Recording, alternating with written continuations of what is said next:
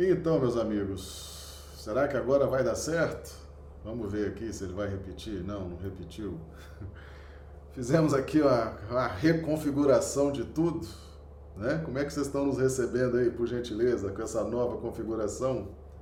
Como é que está a imagem, som? Coloque aqui no chat, por gentileza, tá? Vamos em frente aqui, né? Graças a Deus parece que a coisa normalizou. Aqui para mim, aqui o meu, o meu, o meu equipamento me diz que está tudo bem, tudo ok, né? Vamos rezar para que continue assim, né? Então, como eu estava falando para vocês no início, né? O nosso amigo Paulo Neto, um escritor, pesquisador, nos forneceu esse link, nós entramos, então nós estamos sugerindo aos amigos que efetivamente façam essa pesquisa também, tá? Sobre a questão da aura do Chico. Me parece, me parece, pelo artigo aqui do amigo lá na Rede Amigo Espírita, me parece que foi uma notícia assim. Quando as pessoas derem uma notícia assim, ah, veio autor X, autor Y, engenheiro X, veio a NASA, as pessoas têm que dar a referência, porque tem muita gente que vai pesquisar isso depois, né? Muita gente que vai checar, checar essa informação. Tá aí, ó, o Paulo Neto foi checar a informação aí, ó, foi checar a informação e tá aí nos, nos trazendo isso aí. Então, fica aí esse para casa para os amigos do chat, tá certo? Os amigos que estão aí nos, nos assistindo. Dá uma entradinha, tá aqui embaixo o link, tá certo? Tá aqui embaixo o link, vocês acessam essa página, lê essa matéria e vocês até ajudam a pesquisar aí que engenheiro foi esse, Paul Hyde, Paul Hyde, né? Que fez então essa medição da aura do Chico e achou esses 10 metros, né? Como é uma notícia interessante, deve ter registro disso na NASA, na imprensa local aqui, né? Deve ter registros disso.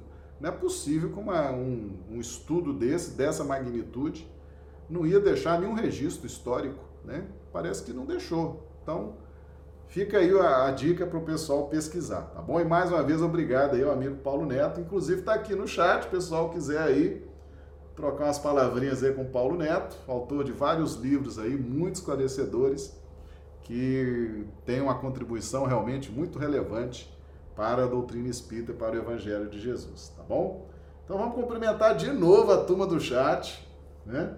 Isaura Cartori, do Paraná, Londrina, Paraná, Aparecida de Rio Branco, Ranulfo Alves de, do Paraná, Delcimone Rio Branco, a Maria do Socorro Dávila de Rio Branco, a Valdirene de Ivaiporã, Antônio Sampaio, Ivaiporã, Paraná, o Antônio Sampaio de Rio Branco, Ilse Bente de Rio Branco, Josélia Barbosa de Recife, Pernambuco, né? A Keire, coloca para nós aqui, Keire, por gentileza. Consuelo Badaró de Belo Horizonte, Paulo Neto de Belo Horizonte, Edmur Pinto, Rio Branco, Maria do Socorro Dávila, Rio Branco, Antônio Sampaio, já falei, Juliana Sônia Badaró, Rio, é, é, Rio de Janeiro. É a tia Sônia lá do Rio de Janeiro. Ô tia, que prazer vê-la aqui conosco, viu? Ilse Bentes também, a Marli Pereira de Patos de Minas, tá certo? A Lavínia Tupi de Brasília, Distrito Federal. Felipe Medley, Felipe Noruega. Que Noruega, Felipe? Felipe é aqui do, da Morada do Sol, aqui em Rio Branco, amigo nosso aqui da Casa Espírita. Keile tá de né, Mato Grosso, nos acompanha de Mato Grosso, Orne, Teresina, Piauí. Ô, meus amigos, vamos então rezar para que essa transmissão chegue ao fim, né? Com a, com a internet aí. Então tá aí, tá certo? Paulo Neto, recomendo muito, tá? Os amigos aí pesquisem e depois nos traga o retorno aí. Se alguém achar aí esse trabalho registrado, né? Traz aqui pra gente que a gente divulga aqui, tá certo? Então, enxertia psíquica.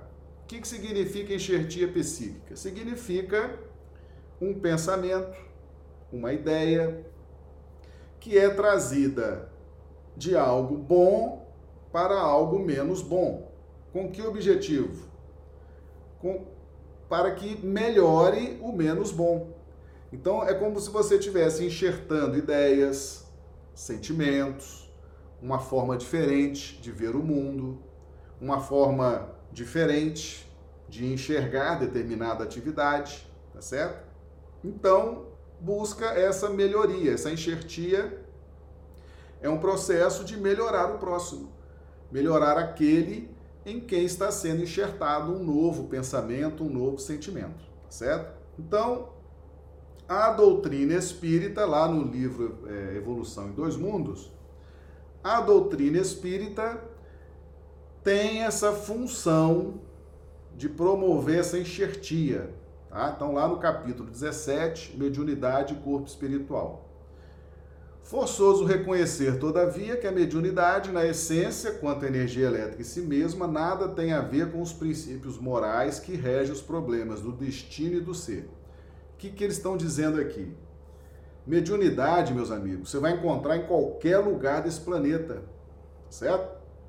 Independentemente de ser espírita ou não ser espírita, ou ser católico, ou ser protestante, ou não ter religião nenhuma, ou tá no Islã, ou tá nas religiões orientais, ou não ter religião de nada. A mediunidade é o mecanismo que se apresenta de forma ostensiva, representando a lei universal de interdependência, a lei universal de sociedade, tá certo? Então, é natural que uma lei de interdependência, de uma lei de sociedade, tivesse um fluxo e refluxo de informações para que nós pudéssemos interagir. Então, a mediunidade em si, o mecanismo da mediunidade, ela é a expressão ostensiva da lei de interdependência e de sociedade. Não tem nada a ver com valores, com princípios morais. Então você vai ver mediunidade de todo jeito, tá certo? Mediunidade sendo praticada por aí de todo jeito, de qualquer jeito, tá certo? Com misticismo, sem misticismo, certo? Com mistificação, com idolatria, sem idolatria, de todo tipo de mediunidade. Mediunidade paga, mediunidade de graça, mediunidade com valores morais, mediunidade sem valores morais. Qualquer quadrante deste planeta em que você for, você vai ver a mediunidade sendo praticada, sendo exercida dentro de critérios ou sem critério nenhum, certo? Então não é para espantar, tá certo? Não é para ficar chocado quando você vê, por exemplo, práticas mediúnicas místicas, tá certo?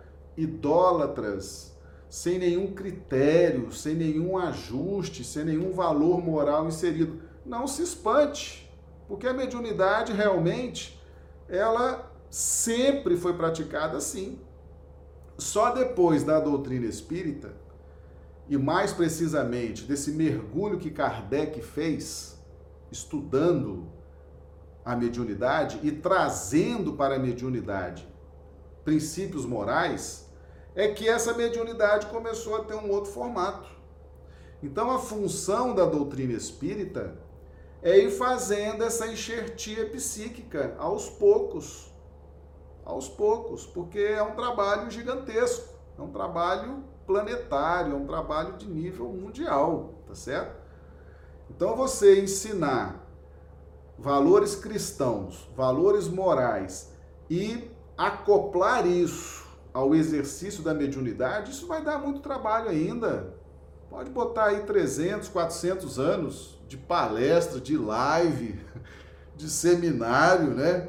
Nosso amigo Paulo Neto vai encher a mão de calo de tanto escrever livro, né? Orientando. Vai demorar muito, porque é um trabalho muito difícil. É um trabalho realmente gigantesco, enorme, tá certo? mas é a função da doutrina espírita, tá bom? Então vamos continuar aqui. Dela podem dispor, pela espontaneidade com que se evidencia, sábios e ignorantes, justos e injustos, expressando-lhe, expressando-se-lhe desse modo a necessidade de condução reta, quanto à força elétrica exige disciplina a fim de auxiliar. OK? E prossegue aqui o mesmo livro Evolução em Dois Mundos, lá no capítulo 17, Mediunidade e Corpo Espiritual.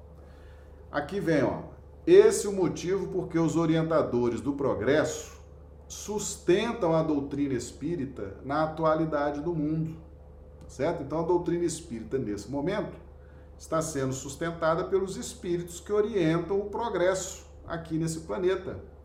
Está sendo sustentada, está sendo apoiada, tá certo? Está sendo protegida, está sendo ampliada, está sendo defendida. Por quê? Porque é função da doutrina espírita promover essa enxertia psíquica, no sentido de melhorar a prática, o exercício da mediunidade, agregando valores cristãos, critérios morais, tá bom?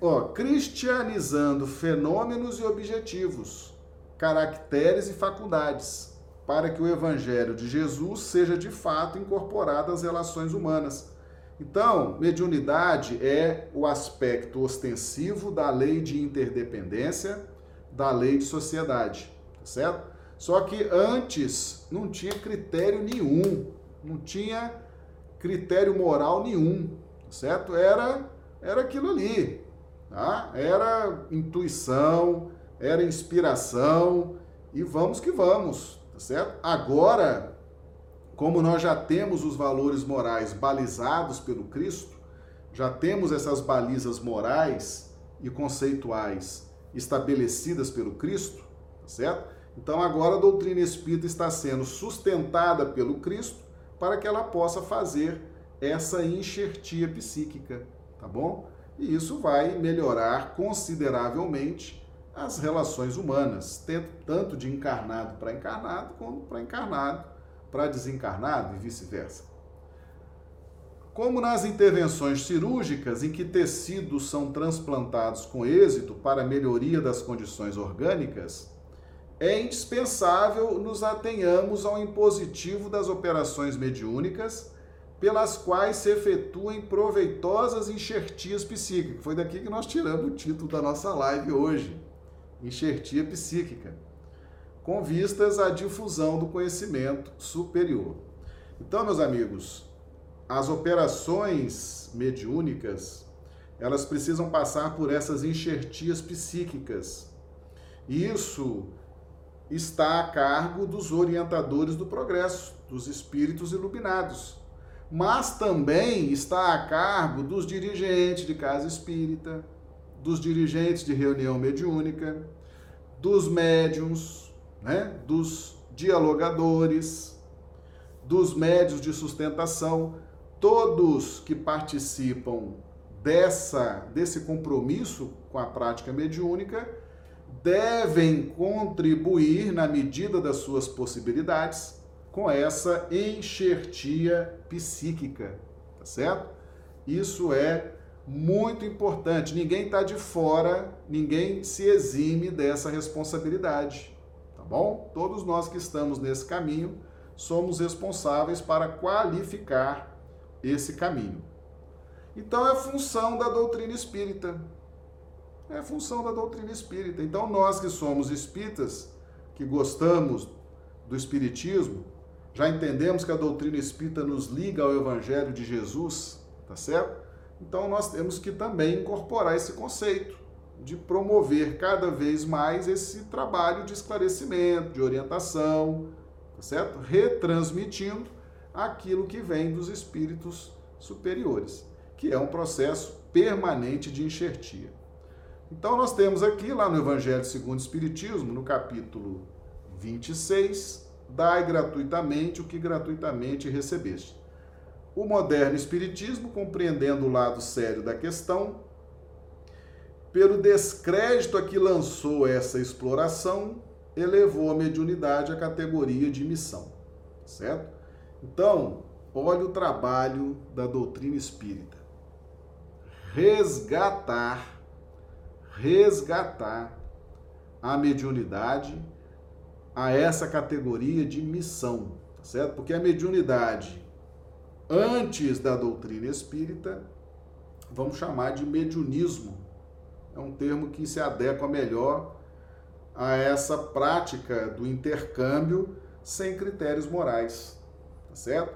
Embora ela tenha funcionado, ela tenha feito progresso, ela tenha ajudado. Porque, meus amigos, médium não é só o médium que senta na mesa e incorpora espírito, não. Essa mediunidade que nós estamos tratando aqui é a mediunidade. Você pode ser um médico, médium.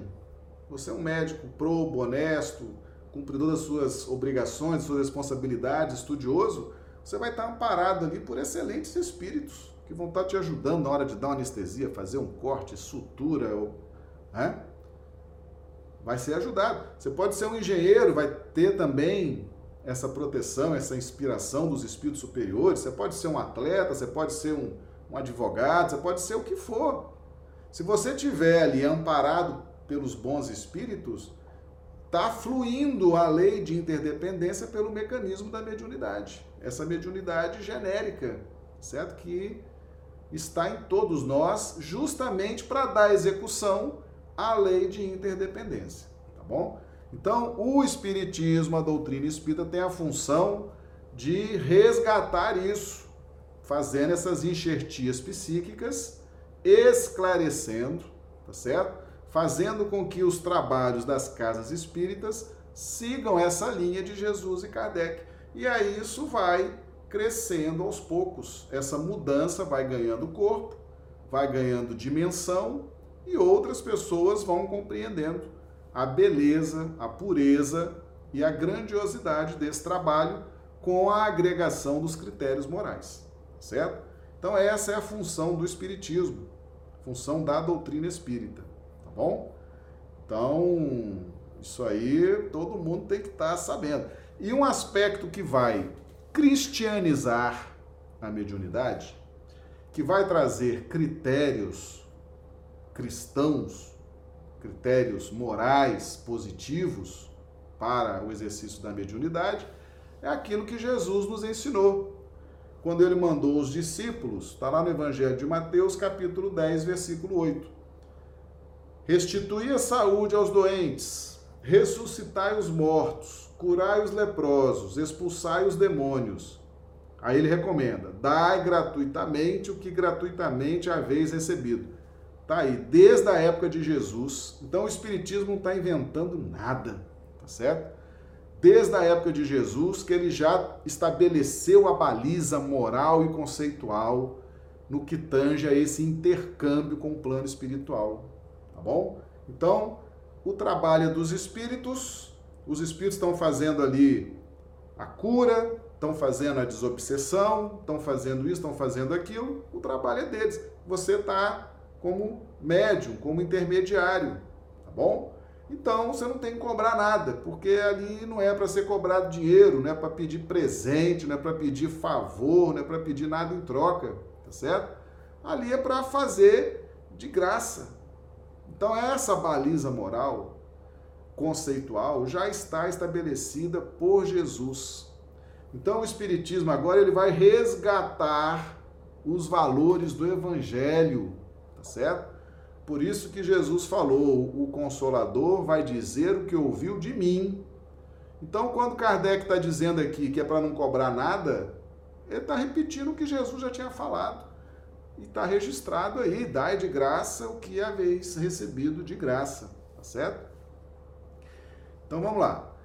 Dai gratuitamente o que gratuitamente haveis recebido, diz Jesus a seus discípulos. Com essa recomendação, prescreve que ninguém se faça pagar daquilo porque nada pagou. Ora, o que eles haviam recebido gratuitamente era a faculdade de curar os doentes e de expulsar os demônios, isto é, os maus espíritos. Esse dom Deus lhes dera gratuitamente, para alívio dos que sofrem e como meio de propagação da fé. Jesus, pois, recomendava-lhes que não fizessem dele objeto de comércio, nem de especulação, nem de meio de vida. Então tá aí. Isso aqui é que é cristianizar, cristianizar o fenômeno, certo? Vamos voltar lá, ó. Cadê? Aqui, ó. Os, orientadores do progresso, ó Olha aqui a terceira linha. Cristianizando fenômenos e objetivos. O que é cristianizar? É agregar os critérios morais trazidos por Jesus Cristo para dar essa substância de luz ao exercício da mediunidade, que é o aspecto ostensivo da lei de interdependência e da lei de sociedade, ok? Então, meus amigos, é, é, é, fundamental a gente compreender isso aí, porque às vezes você fala assim, ah, Marcelo, mas eu vejo aí, o pessoal cobra, o pessoal né, pede isso, pede aquilo. Sim, meus amigos, é, é, era assim que era feita a mediunidade. Quando Kardec inicia o seu trabalho na Europa, médium era profissão, era carreira, tá certo? Médium era profissão, médium recebia queria lá direitos autorais, queria o nome publicado, queria. Né? Era profissão. Com a chegada de Kardec, é que ele então resgata esses valores que o Cristo já tinha trazido e a gente esqueceu. A gente esqueceu, né? não deu importância, não se atentou para isso e ficamos vivendo uma relação de intercâmbio aí ao longo desses séculos, muitas vezes perturbadora, né? nos prejudicando, nos comprometendo. E agora, então, estabelecendo critérios morais, a gente está reerguendo a, o exercício e a prática da mediunidade, tá certo? Então, isso é que é cristianizar, ok? Muito bem. Então, mediunidade gratuita. Você fala assim, ah, Marcelo, mas o pessoal cobra. Eles vão aprender ainda. A gente também cobrava antes de Jesus e Kardec, quem garante que a gente não cobrava? A gente também ficava aí cheio de misticismo, cheio de fanatismo, cheio de mitologia, cheio disso, cheio daquilo, nesse intercâmbio mediúnico. Agora é que nós estamos aprendendo que não pode cobrar, que a coisa tem que ser de graça. Né? Dai de graça o que de graça recebeste. Mas você vai ver gente cobrando pela mediunidade em todos os quadrantes desse planeta. Por isso que a função da doutrina espírita é fazer essa enxertia psíquica. Cristianizar, trazer os critérios do Cristo para essa prática. Tá certo? Mediunidade gratuita. Os médios atuais, pois que também os apóstolos tinham mediunidade, igualmente receberam de Deus um dom gratuito, o de serem intérpretes dos espíritos para instrução dos homens, para lhes mostrar o caminho do bem e conduzi-los à fé. Não para lhes vender palavras que não lhes pertencem, a eles médios, visto que não são fruto de suas concepções, nem de suas pesquisas, nem de seus trabalhos pessoais. Olha aí, Kardec batendo na tecla dos direitos autorais, uma coisa que é muito comum hoje nas legislações dos países, né? Essa questão do direito autoral direito autoral sobre música, sobre livros, sobre poesias, sobre produções intelectuais, artísticas. Então, existem direitos autorais, tá certo? A produção daquilo tem um dono, tem uma mente, tem alguém iluminado ali que produziu aquilo, tá certo? E aquilo tem um valor, tem um valor econômico, tá certo? E é esse valor econômico que Jesus quer tirar da prática da mediunidade, tá certo? Então, às vezes, está ali o médium muito do mais ou menos, né? Muito do mais ou menos, intelectualmente, não é nem muito estudioso, não é nem muito erudito, não é nada disso, mas na hora que incorpora o espírito, vira um, né? Quase que uma divindade. A hora que escreve ali uma mensagem, é a coisa mais linda do mundo. Que direito esse médium tem de cobrar disso? Se aquilo não é dele, aquilo não é ideia dele, aquilo não é criação intelectual, não é criação artística, aquilo não é uma poesia que ele criou, aquilo não é um texto que ele criou. Como é que ele vai cobrar aquilo? Como é que ele vai exigir, ó, é tanto, é X? Aquilo não é dele, tá certo? Então, nesse aspecto, Jesus fala: não cobra, porque nada disso é de vocês, tá certo? Nada disso é de vocês, não pode cobrar. Você só pode cobrar o que é o fruto do seu esforço. É o que Kardec fala aqui.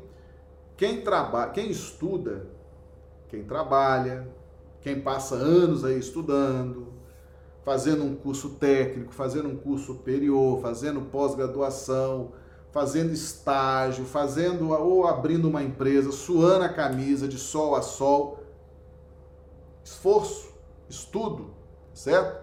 Rachando ali de trabalhar, de suar, esse tem direito de cobrar. É um trabalho profissional, é um trabalho para o seu sustento, tá certo? É fruto do seu esforço. Você suou a camisa. Agora, mediunidade, você, o que, que você fez para aquela mensagem linda fluir para você? Qual o seu esforço pessoal? Nenhum, tá certo? Nós já estudamos em um livro dos médios, meus amigos. Um dia, um dia eu vou trazer esse estudo aqui, tá certo? Às vezes o médico fala assim, não, mas é porque eu sou um espírito evoluído, aí os espíritos evoluídos vêm por mim, é conversa fiada. Quem estudar o livro dos médios com profundidade vai ver que espírito de luz, ele transmite a mensagem independentemente de quem é o médium, das condições morais dos médios. Eles conseguem anular as interferências das imperfeições intelectuais, morais que o médium ainda carrega, eles com o seu poder, com a sua luz, com a sua perícia, com a sua competência, anulam essa interferência e se utilizam do mecanismo mediúnico e transmite a mensagem. Aí fica às vezes aí muita gente achando, não, porque o mentor manifesta por mim, o espírito de luz manifesta por mim, é sinal que eu tenho sintonia, que eu tenho isso. Está precisando estudar livro dos médiuns com profundidade, tá certo? Para entender como é que se dá esse mecanismo.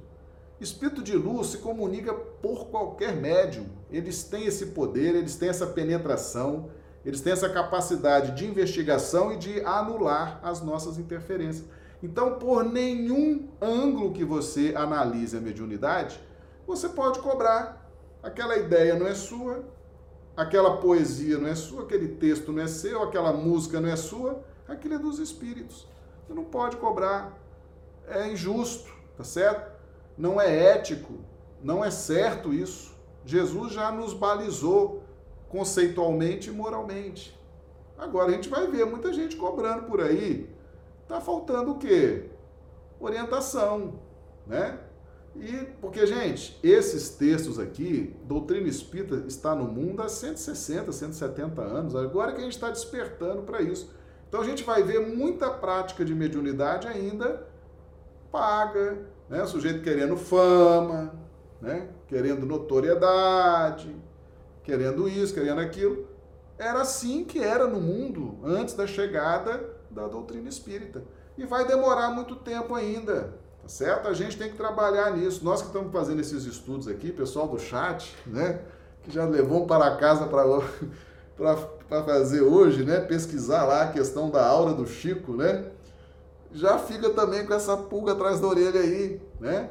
Para gente fazer essa essa difusão nas nossas casas espíritas, tá certo? Afastar totalmente essa questão de mediunidade paga, médium que quer ficar famoso, que quer ter notoriedade. Nós temos que orientar essas pessoas com muito carinho, com muito jeito, tá certo? Para que elas se libertem dessa prisão. Questão 22, letra A de O Livro dos Espíritos. A matéria é o laço que prende o espírito, tá certo? Então o médium não tem que estar atrás de fama, não tem que estar atrás de notoriedade, não tem que querer ser o médium mais importante, o médium principal, não tem que querer receber dinheiro. É cristianizar, certo? E se todo, todas as casas espíritas fizerem um pouquinho desse trabalho, certo?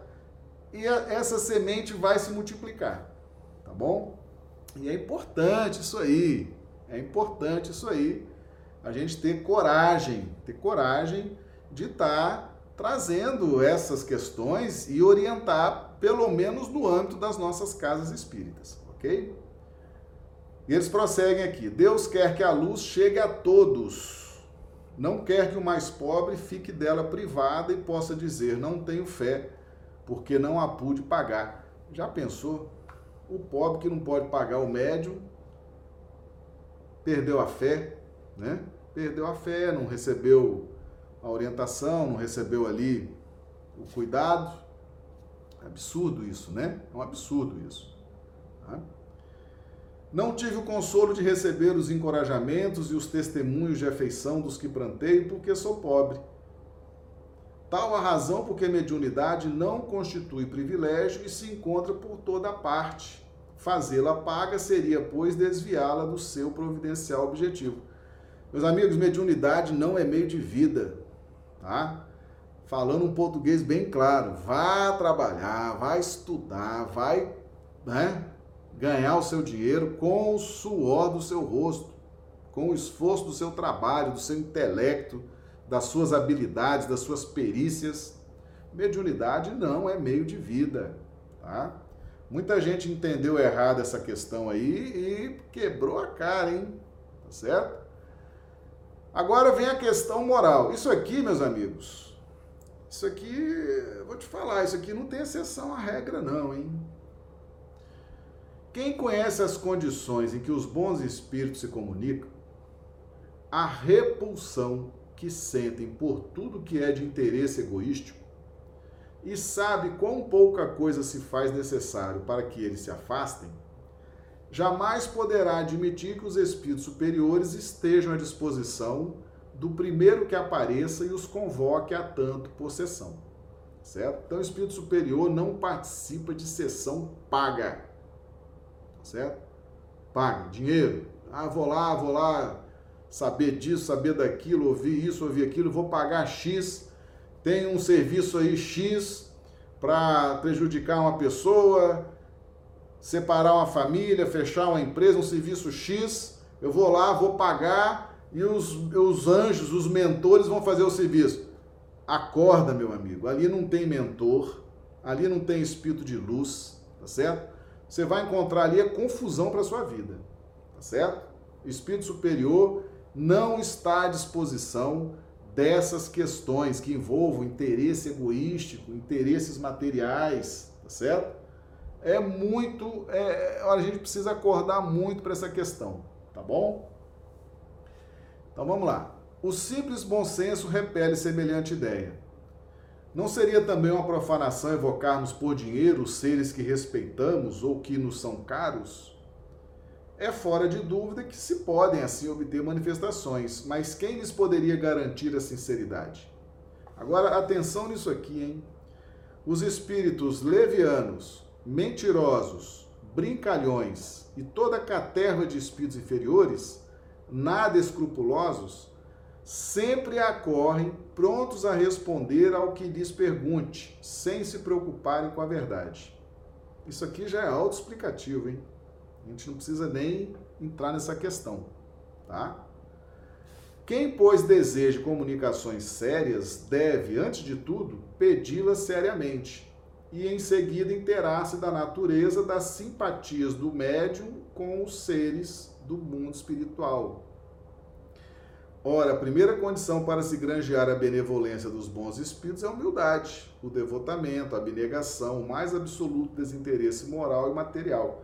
Uma coisa, meus amigos, é o seguinte: tem que observar o médium também. Nós já sabemos que existe uma afinidade de interesses, nós estudamos isso ontem, né? Estudamos isso ontem.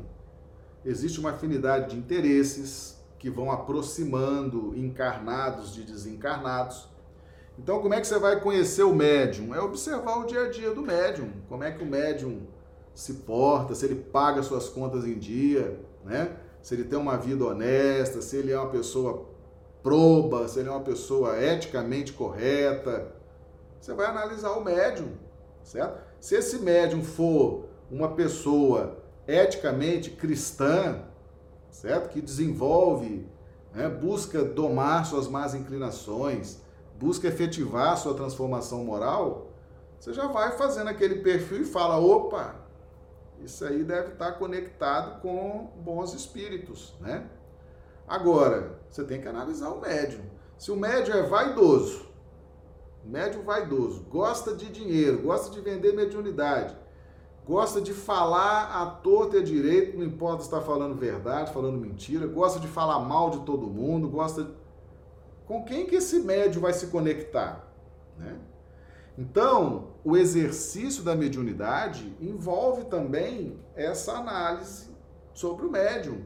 Por isso que a mediunidade é uma exposição muito grande. Né? Os médiums que têm essa mediunidade ostensiva, eles estão constantemente muito expostos, porque eles são muito observados. As pessoas querem observar a vida do médium, né?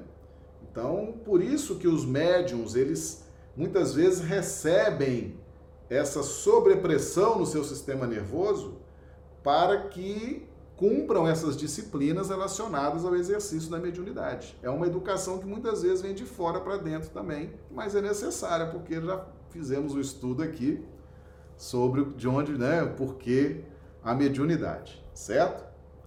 Tranquilo para todo mundo? Muito bem. Essa questão que Kardec trouxe aqui é extraordinária. A par da questão moral, apresenta-se uma consideração efetiva não menos importante, que entende com a natureza mesma da faculdade. A mediunidade séria não pode ser e não o será nunca a profissão. Não só porque se desacreditaria moralmente, identificada para logo com a dos ledores da boa sorte, como também porque um obstáculo a isso se opõe. É que se trata de uma faculdade essencialmente móvel, fugidia e imutável, com cuja perenidade, pois, ninguém pode contar.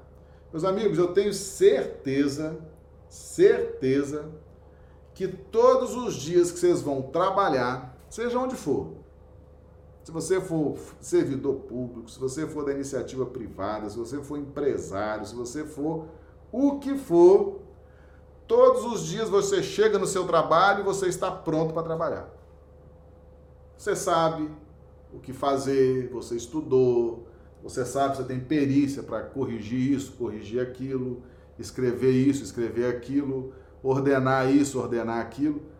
A não ser que você esteja doente, aí é difícil. Mas todos os dias que você chega no seu trabalho, você está pronto para dar o seu recado profissional e é sempre naquele nível excelente, extraordinário. A mediunidade não é assim não. A mediunidade ela é fugidia, mutável e ninguém pode contar com mediunidade. Ninguém pode contar, tá certo? Hoje o espírito vem, amanhã ele não vem. E aí? Está nas mãos dele. Mediunidade depende do espírito, né? o recado vem de lá para cá. Como é que você vai fazer? Você não pode contar com isso. Como é que você vai cobrar uma coisa que você não sabe nem se o espírito vem? Né? E aí você vai cobrar e daqui a pouco vai vir quem?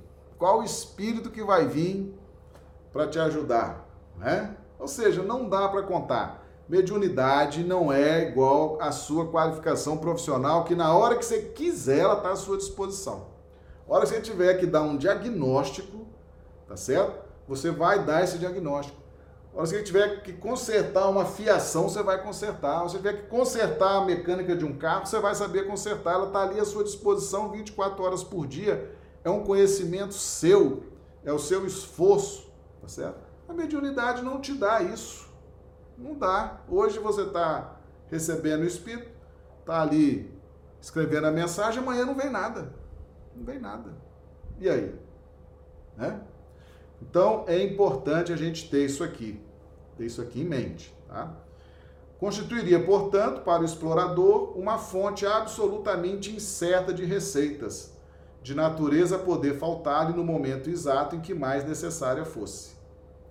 Coisa diversa é o talento adquirido pelo estudo.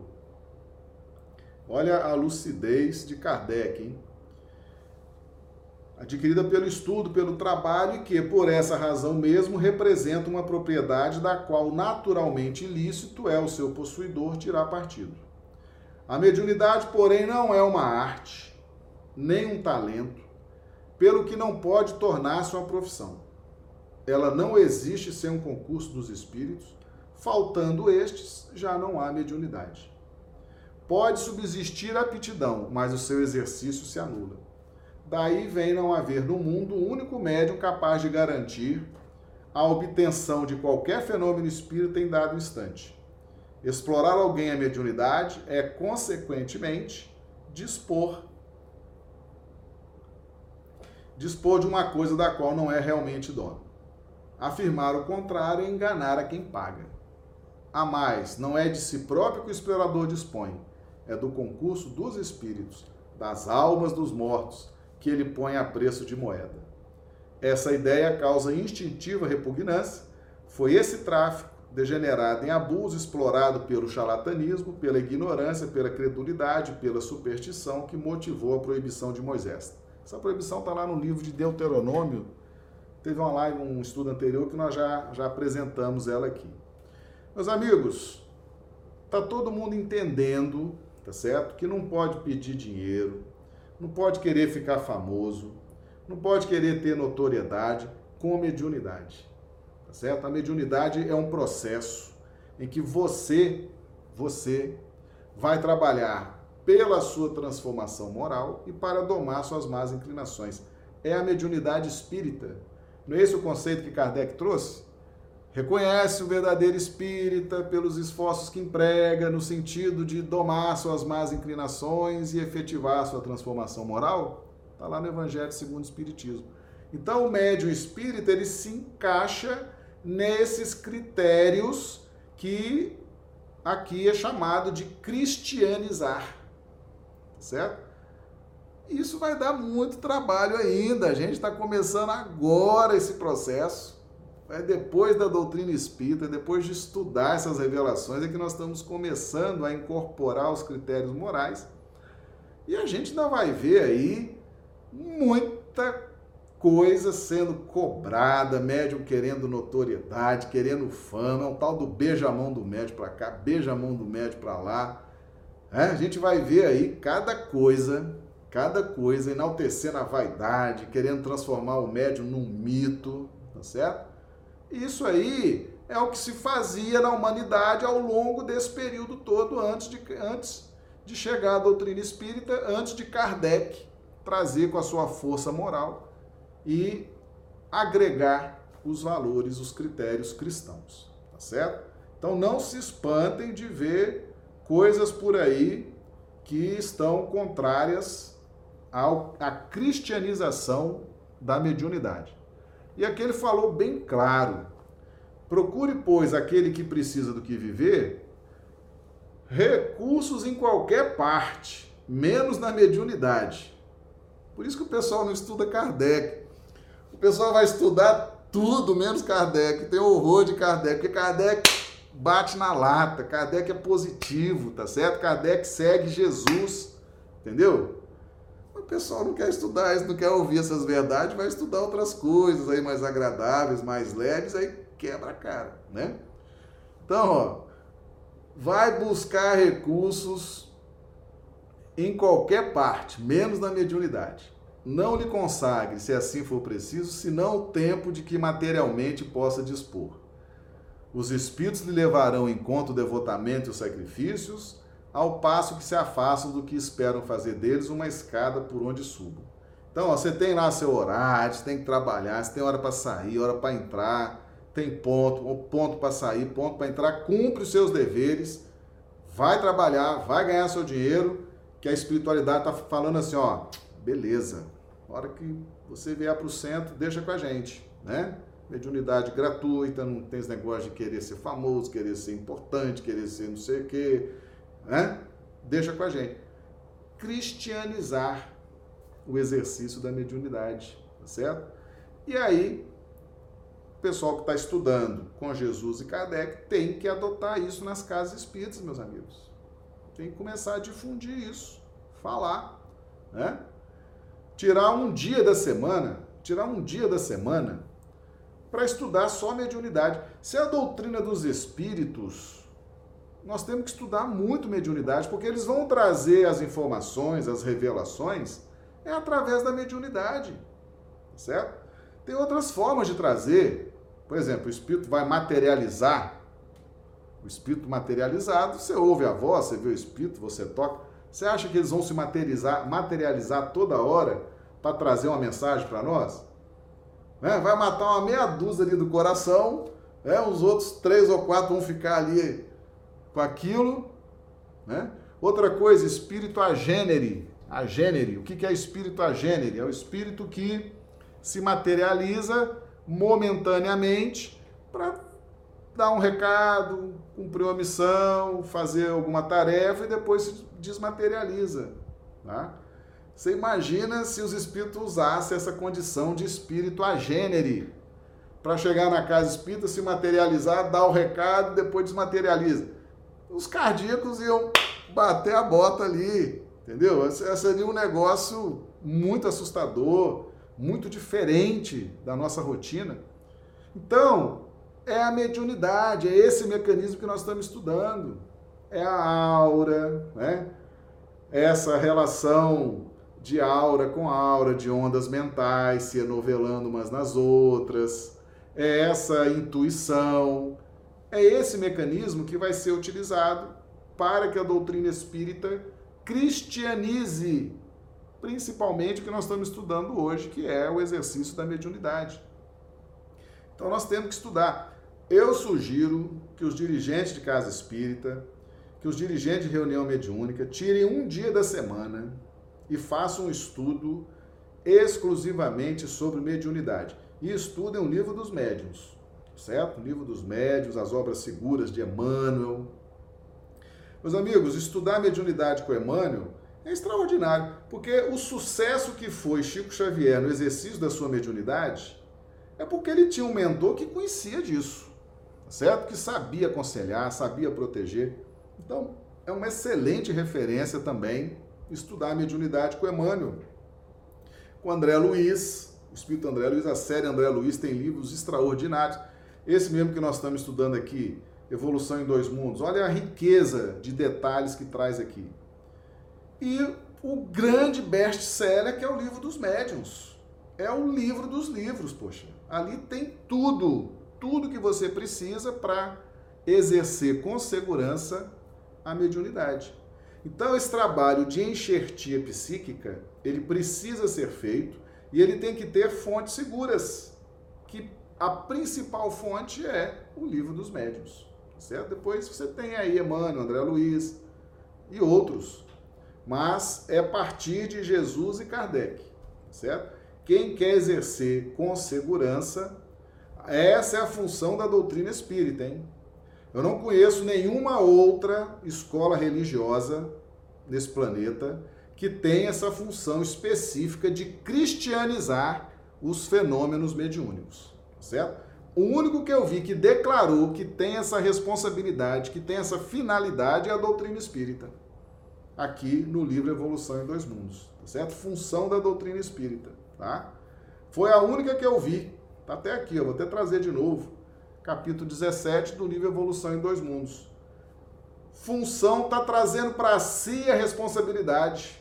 Tá? Função da doutrina espírita, cristianizar essas questões relacionadas à mediunidade. Tá bom? Responsabilidade muito grande. E nós que estamos aqui encarnados fazemos parte desse time que devemos também levar essas, essas missões, tá bom? Rapaz, o chat está bombando. Vamos ver aqui o chat. Ah, vamos lá. Marina Alvamelo. Badaró, muitos dizem que não cobram. O que eles pedem é para salva, para a salva do anjo da guarda. É. É. Salva do anjo da guarda? O que é isso? Nunca ouvi esse termo a Josélia comentando, nem eu também nunca ouvi. Salva do anjo da guarda, não sei o que, é isso, sinceramente. Quem souber, por gentileza, nos ajude aí, tá? O telefone toca de lá para cá e não de cá para lá. Josélia, é, a Marinava mesmo. Josélia, dinheiro para comprar a vela para o anjo da guarda. Ah. Warne, o médio consciente sabe que basta pouco para passar por este mundo transitório. Carlos Alberto outro dia falou de um médio assim, que precisa de pouca coisa para viver. É outro que luta para ensinar espiritismo correto, é o Carlos Alberto, viu? Carlos Alberto Braga, nosso amigo lá de Belo Horizonte. Ó, oh, sua camisa também, já escreveu o livro. E olha ali a seriedade também, viu? Paulo Neto que está aí com a gente hoje, Carlos Alberto, tá? A turma aqui, ó, sofre para ensinar o espiritismo ali de Jesus e Kardec, viu? porque não é fácil não, não é fácil não. É muita resistência, tá? Ah, Isaura Cartório, não podemos misturar rituais com doutrina espírita. Josélia, Marcelo, se esse médico que comercializa o seu dom, quando ele faz sono e fica rico, como ele consegue informações certas para se manter famoso? Ah, isso aí é o seguinte. Depois que mistura dinheiro, né, fama, notoriedade, os bons espíritos se afastam. Os bons espíritos se afastam, outros tomam lugar, né? E ficam ali escrevendo, criando seus sistemas próprios, criando todo tipo de, de informação, tá certo? A regra é: os bons espíritos não estão juntos com quem está vendendo a mediunidade, tá certo? Isso já não existe mais.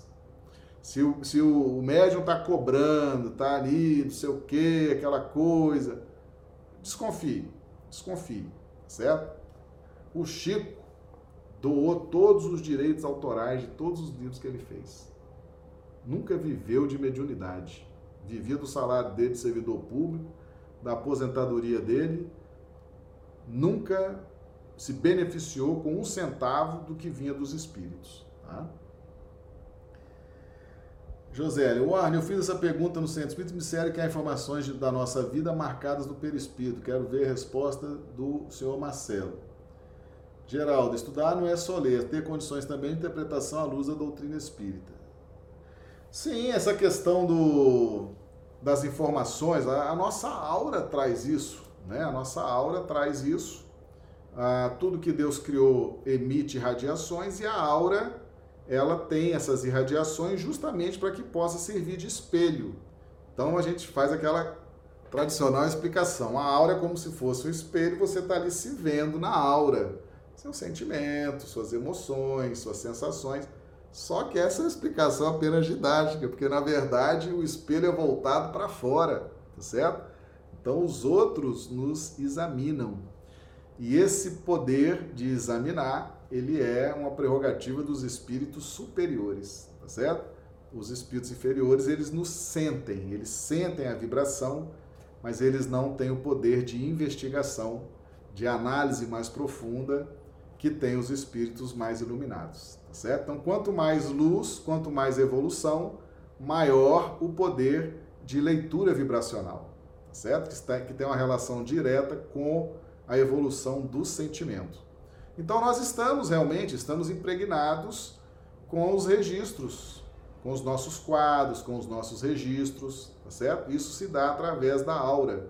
Então existe a aura tanto no plano físico, nós temos uma aura, como existe a aura também no plano espiritual. Por quê? Porque as células espirituais também emitem irradiação. O nosso corpo perispiritual, ele é um corpo formado por células, tá certo? Por átomos que estão ali estagiando no plano espiritual. É um tipo de matéria diferente, mas é matéria. Então a Terra tem matéria para produzir esses corpos físicos nossos que estamos aqui e tem matéria para produzir o perispírito daqueles que estão desencarnados, o corpo espiritual daqueles que estão desencarnados. Mas é matéria, certo? E tudo que Deus criou irradia. Então é possível também fazer essa análise dos desencarnados. E quanto maior a evolução do espírito, mais ele vai adentrando nesses registros. Então ele vê os registros na aura, ele vai adentrando com mais profundidade em quadros mentais, ele tem acesso à memória profunda muitas vezes, tá certo? Então, esse poder de investigação e de leitura vibracional, ele vai se potencializando na medida em que nós vamos crescendo na evolução bom?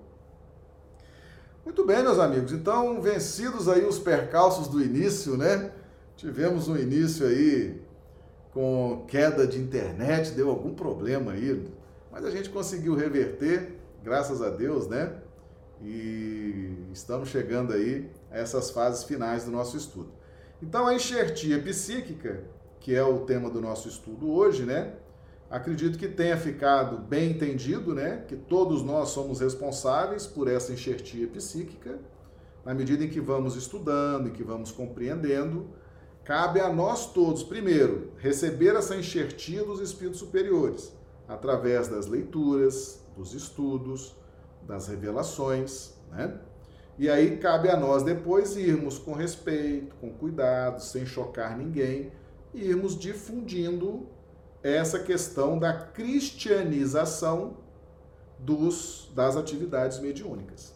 Tá certo? É uma responsabilidade de todos nós que amamos a doutrina espírita, que aderimos ao espiritismo e queremos realmente que o espiritismo seja aquilo que ele se propõe a ser, certo?